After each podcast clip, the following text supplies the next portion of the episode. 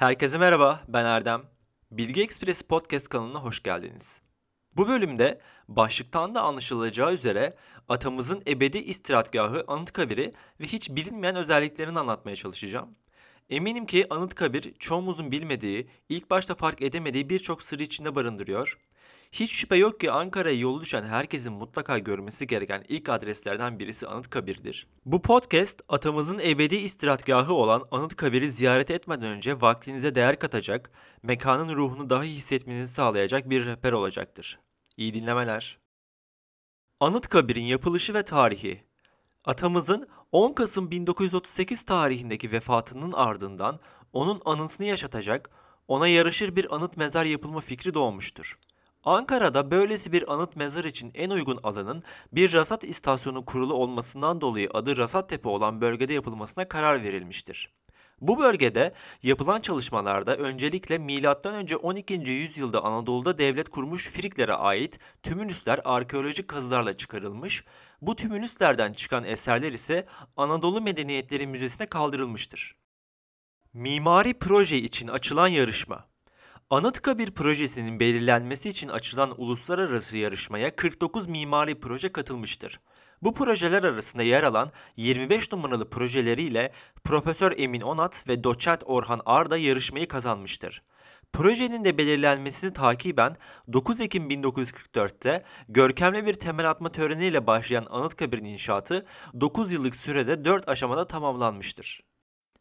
Ayrıca bir dipnot olarak eklemek istiyorum. Cumhuriyet Halk Partisi milletvekillerinden oluşan Anıtkabir'in inşa edileceği arazinin kamulaştırılmasıyla görevli komisyon, 6 Ekim 1939'da Anıtkabir için uluslararası bir proje yarışmasının düzenlenmesine karar verdi. Bu yarışma 1 Mart 1941'de başlamış ve 2 Mart 1942'de de sona ermiştir. Yarışmaya Türkiye'den 25, Almanya'dan 11, İtalya'dan 9, Avusturya, Çekoslovakya, Fransa ve İsviçre'den ise birer adet olmak üzere toplam 49 proje gönderildi.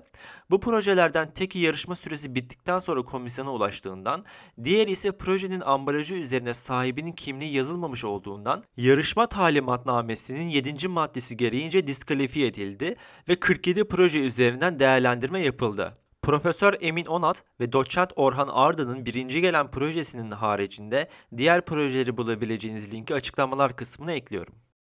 1. Kısım 1944-1945. Toprak seviyesiyle Aslanlı Yol'un istinat duvarının inşasını kapsayan ilk kısım inşaat 9 Ekim 1944'teki temel atma ile başlamış, 1945'te ise tamamlanmıştır. Temel atma töreninde ilk kazmayı vuran isim Şükrü Saraçoğlu'dur. 2. Kısım 1945-1950. 29 Eylül 1945'te başlayıp 8 Ağustos 1950'de tamamlanan 2. kısım inşaatta ise mozole ve tören meydanını çevreleyen yardımcı binalar inşa edilmiştir. 1947 yılının sonuna dek mozolenin temel kazısı ile izolasyonu tamamlanmış, çöküntülere engel olacak biçimde 11 metre yüksekliğe sahip betonarme temel sisteminin demir montajı final aşamasına getirilmiştir. Bu 5 yıllık periyotta aynı zamanda giriş kuleleri, yol düzeninin önemli bir bölümü, fidanlık tesisi, ağaçlandırma çalışmaları, arazinin sulama sisteminin büyük bölümü bitirilmiştir. 3. Kısım 1950. Anıta çıkan yollar, Anıtkabir Aslanlı Yol, Tören Meydanı, mozole üst döşemesinin taş kaplaması, lahit taşının yerine konulması, merdiven basamaklarının yapılması ve tesisat işleri 1950 yılında nihayete eren 3. kısım inşaatla ortaya konulmuştur. 4. kısım 1950-1953. Şeref Holü döşemesi, Şeref Holü çevresi taş profilleri ve saçak süslemeleri ile tonozlar alt döşemelerini kapsayan 4. ve son inşaat evresi de 20 Kasım 1950'de başlayıp 1 Eylül 1953'te sona ermiştir. Anıtkabir'in mimari özellikleri. Anıtkabir'in bulunduğu yerin seçimi tıpkı mimari özellikleri gibi bir anlam taşımaktadır. Rasat Tepe'yi ilk olarak Aydın Milletvekili Mithat Aydın önermiştir. Burayı önermesinin sebeplerinden biri Atatürk'ün Ankara'da yaşadığı yıllarda bir gün bu tepeyi gezmeye gelmesi ve yanındakilere "Burası ne kadar güzel bir anıt yeridir" şeklinde bir cümle kurmasıdır ve aslında belki de burayı kendisi için önermiş olmasıdır.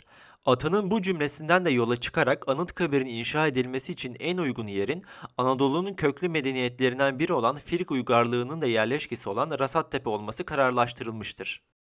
Mimari tarzı. Anıtkabir'in genel mimarisi 1940-1950 yılları arasındaki 2. Ulusal Mimarlık Akımı döneminin özelliklerini taşır. Kompleksin mimarisinde İslam ve Osmanlı mimarileri bilinçli olarak tercih edilmemiştir. Anadolu'nun antik köklerine atıfta bulunan projede mimarlar Halikarnas Modalisi'ni örnek almıştır. Her iki yapının kompozisyonu da temelde dikdörtgenler prizması şeklindeki ana kütlenin etrafını dıştan çevreleyen kolonlardan oluşur. Bu klasik üslubun Anıtkabir'de de tekrar edildiğini belirten Doğan Kuban, Anadolu'ya sahip çıkma isteği nedeniyle Halikarnas Modalisi'nin örnek alındığını ifade eder. İnşanın başlamasıyla birlikte Anıtkabir'deki sayıların bize anlattıkları. Anıtkabir'in yapımı için seçilen Rasattepe'nin yüksekliği 907 metredir. Mustafa Kemal Atatürk'ün kabrinin olduğu nokta ise 905 metredir. Bu iki sayı bizi Atatürk'ün sonsuzluğa gözlerini yumduğu saat olan 9:05 geçeyi hatırlatmaktadır. Anıtkabir'in bulunduğu alana girişin öncelikle yüksekliği 4 metre olan ve 26 adet basamağı bulunan bir merdiveni aşmanız gerekmektedir.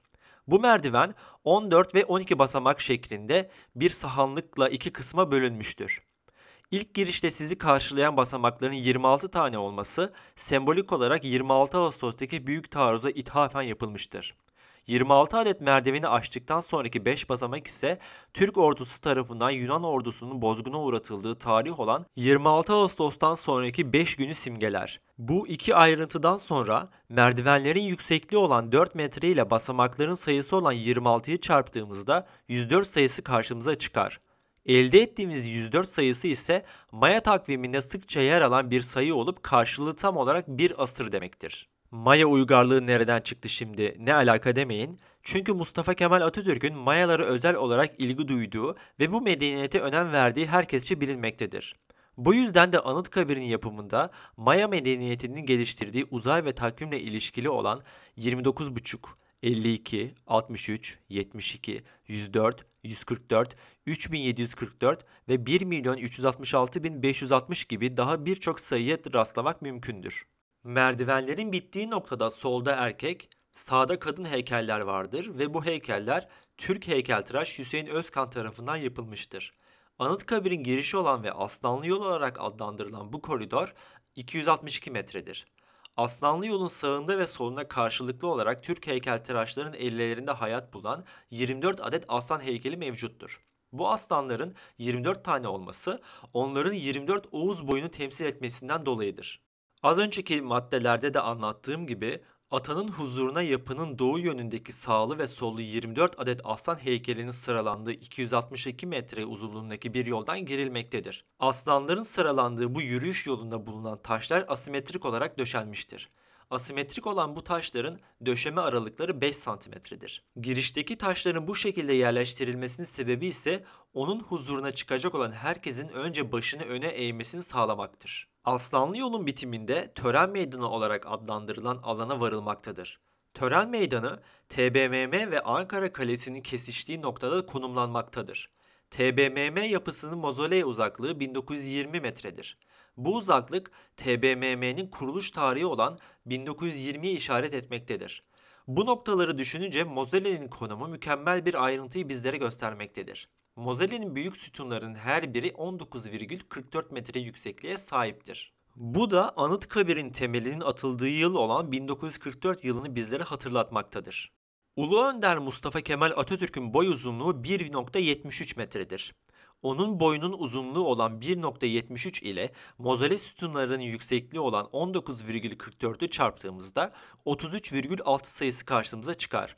Bu sayı da Anıtkabir'deki 33 metrelik bayrak direğinin yüksekliğinin belirlenmesinde kullanılmıştır.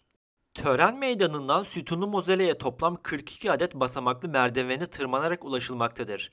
42 basamak bize Atatürk'ün Cumhuriyeti ilan ettiğindeki yaşı olan 42 sayısını göstermektedir. Anıtkabir'in dış cephe duvarlarında Atatürk'ün gençliğe hitabesi ve 10. yıl nutku bulunmaktadır. Bu yazıların duvarlardaki yerleri onların oraya konulurken Orhun yazıtlarından esinlenildiğini göstermektedir. Dış cepheden iç cepheye geçtiğimizde ise şeref salonu olarak adlandırılan alana ulaşılmaktadır. Bu alanın zemin döşemelerinde, tavan alanında ve iç kolon süslemelerinde yay, ok, yaba, koçbaşı, koç boynuzu, bereket ve kurt ağzı motifleri göze çarpar. Bu motifler de Hun ve Göktürk kurganlarındaki motiflerin birebir aynısıdır. Mozellenin uzun kenarı 72 metre ve kısa kenarı 52 metre uzunluğa sahip olup 3744 metrekarelik bir alanı kaplamaktadır. Maya takviminde 365 gün vardır. 365 ile 3744 sayısını çarptığımızda 1.366.560 sayısı karşımıza çıkar.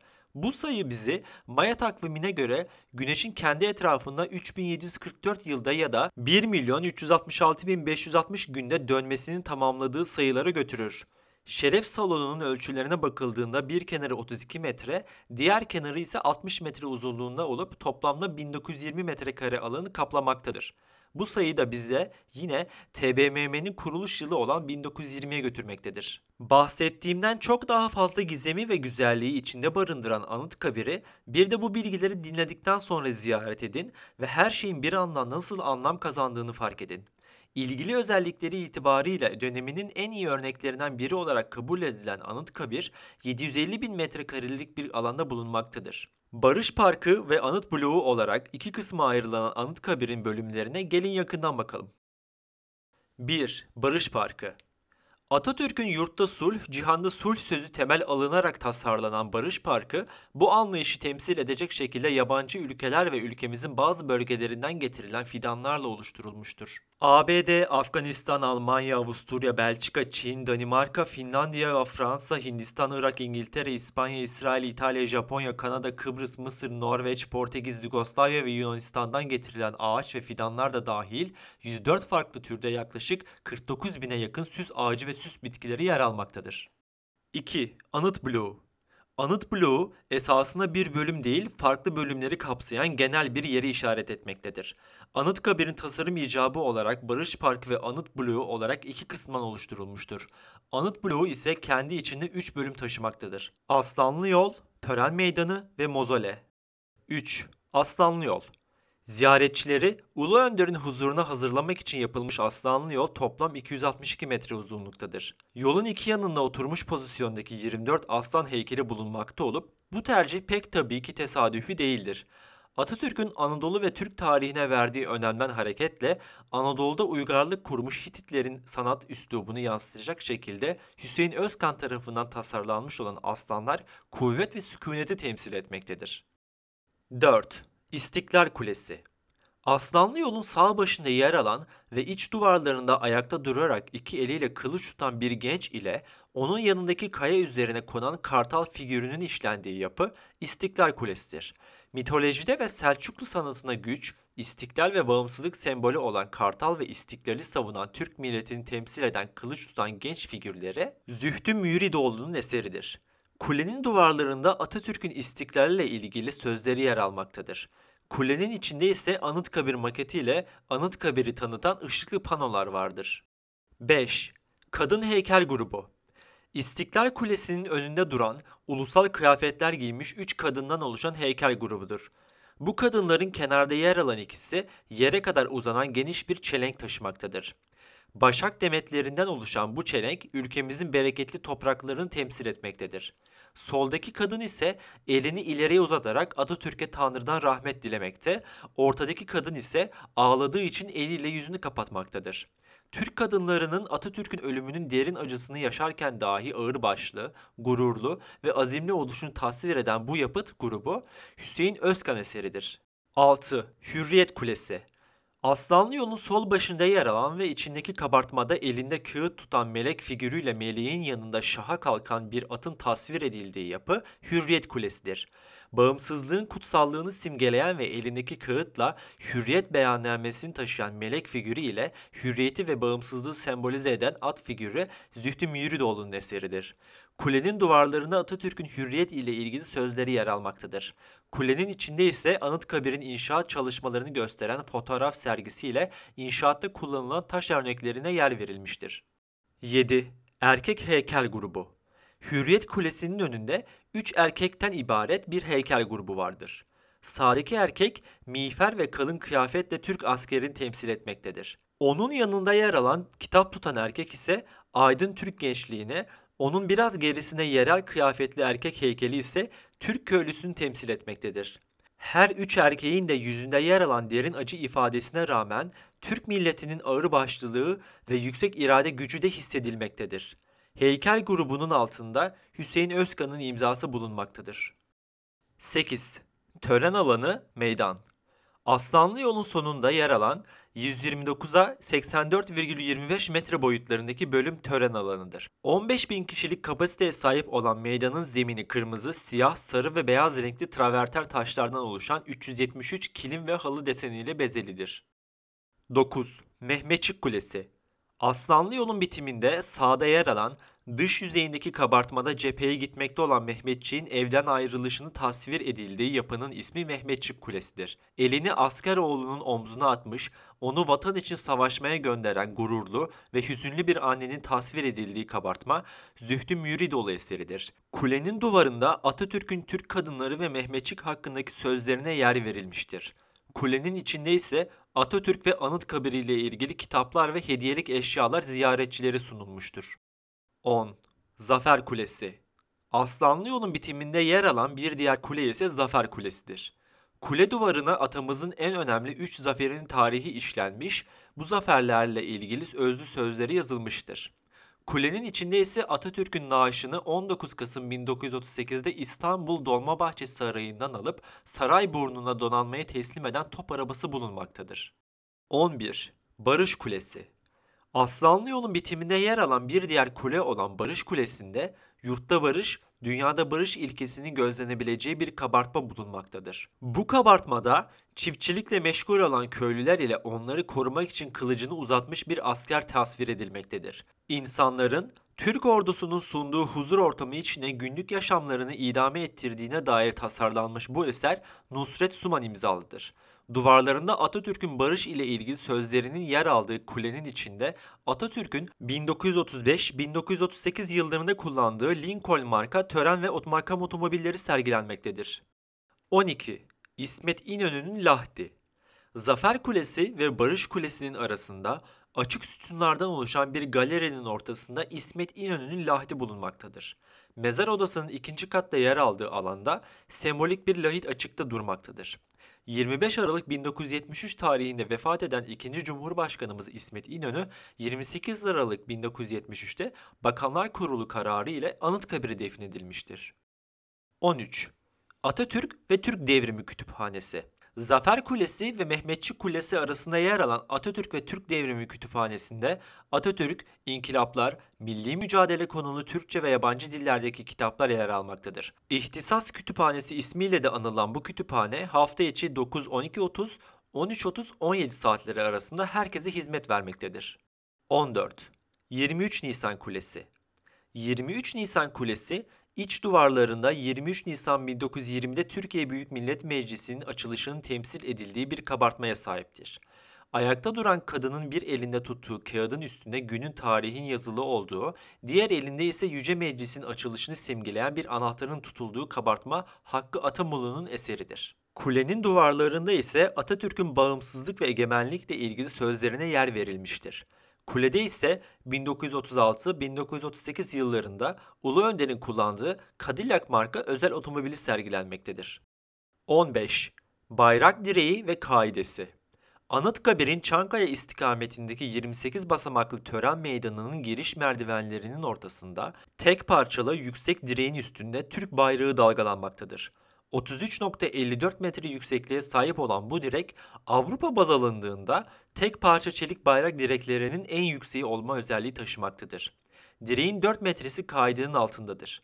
Amerika'da yaşamakta olan Türk asıllı Amerikan vatandaşı Nazmi Cemal'in kendi bayrak direği fabrikasına imal ettiği ve 1946 yılında Anıtkabir'e hediye ettiği bu direğin kaidesinde Türk medeniyetini tasvir eden meşale, taarruz gücünü yansıtan kılıç, savunma gücünü ortaya koyan miğfer, zaferi ifade eden meşe dalı ve barış simgeleyen zeytin dalı bulunmaktadır.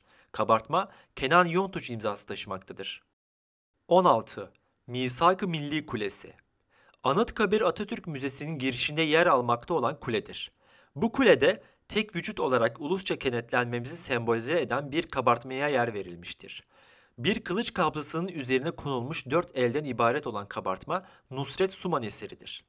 Kulenin duvarlarında Atatürk'ün misak-ı milliye dair sözleri yer almakta olup, kulenin ortasında Anıtkabir'de icra edilen törenler için heyetlerin imzalamaları gereken özel defterin yer verileceği bir imza kürsüsü bulunmaktadır. Kulenin duvarlarındaki panolarda ise Anıtkabir'de yapılan önemli törenlere ait fotoğraflar sergilenmektedir.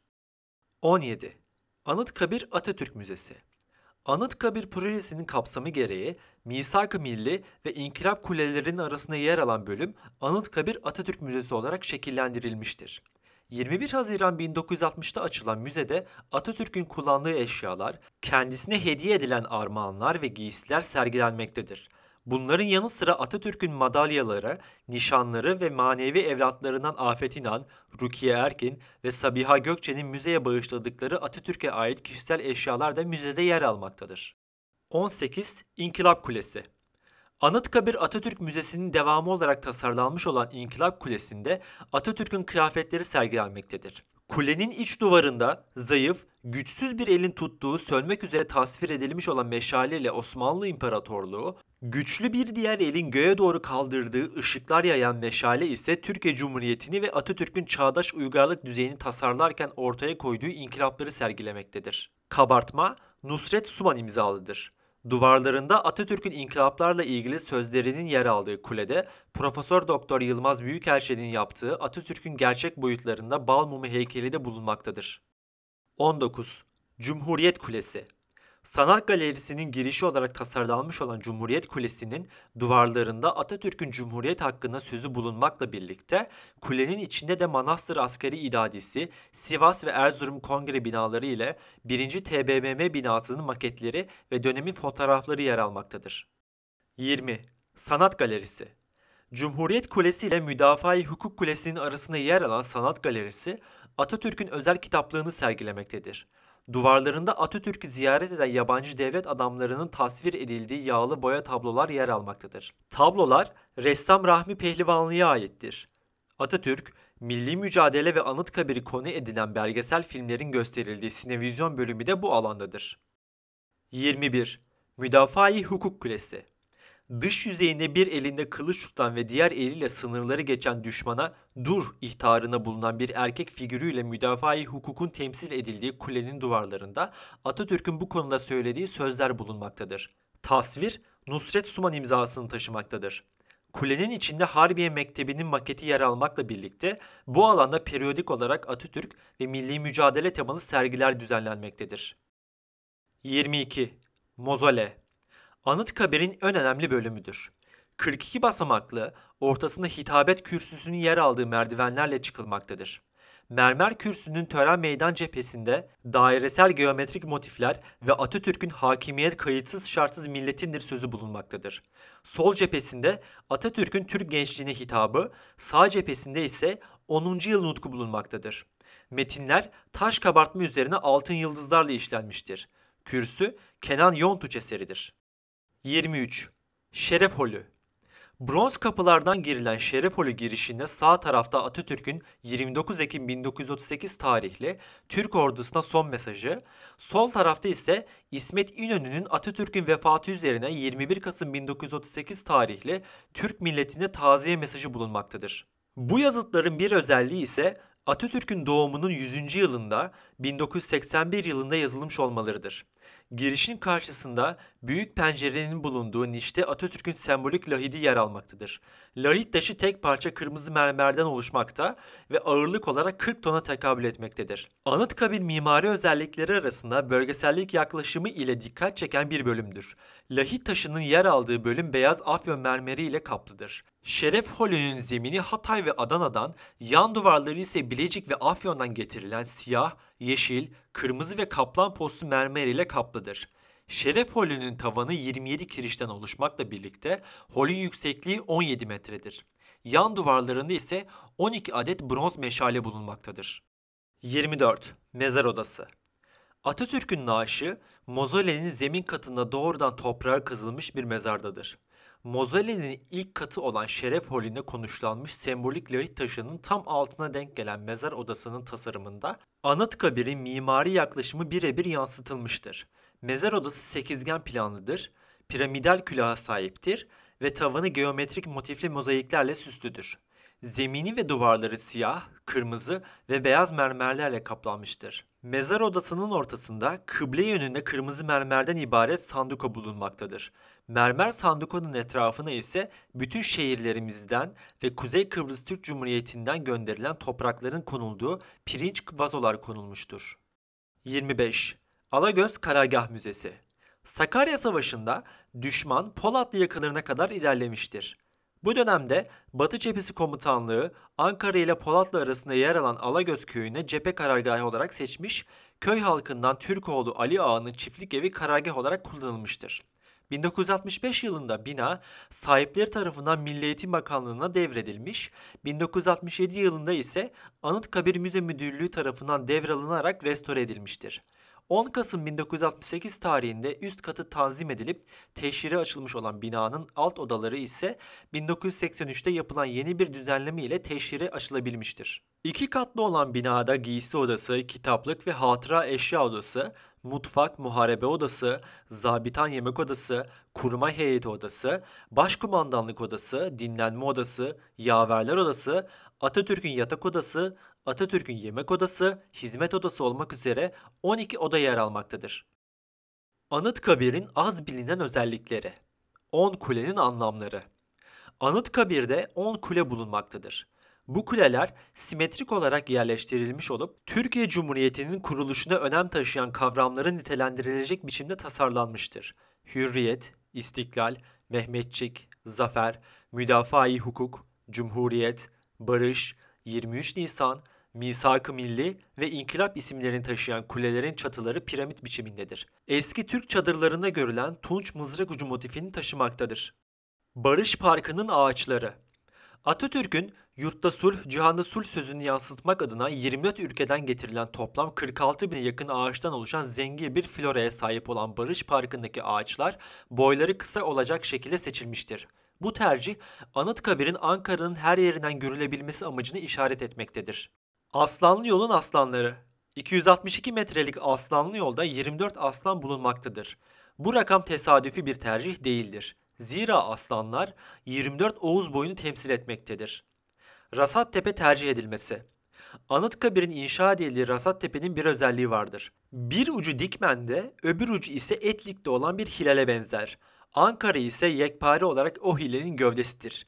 Yani sembolik olarak Türkiye'nin başkenti Atatürk'ü bağrına basmaktadır. Hilal yıldızsız olur mu? Olmaz tabi. Ankara Kalesi de bu hilalin yıldızıdır.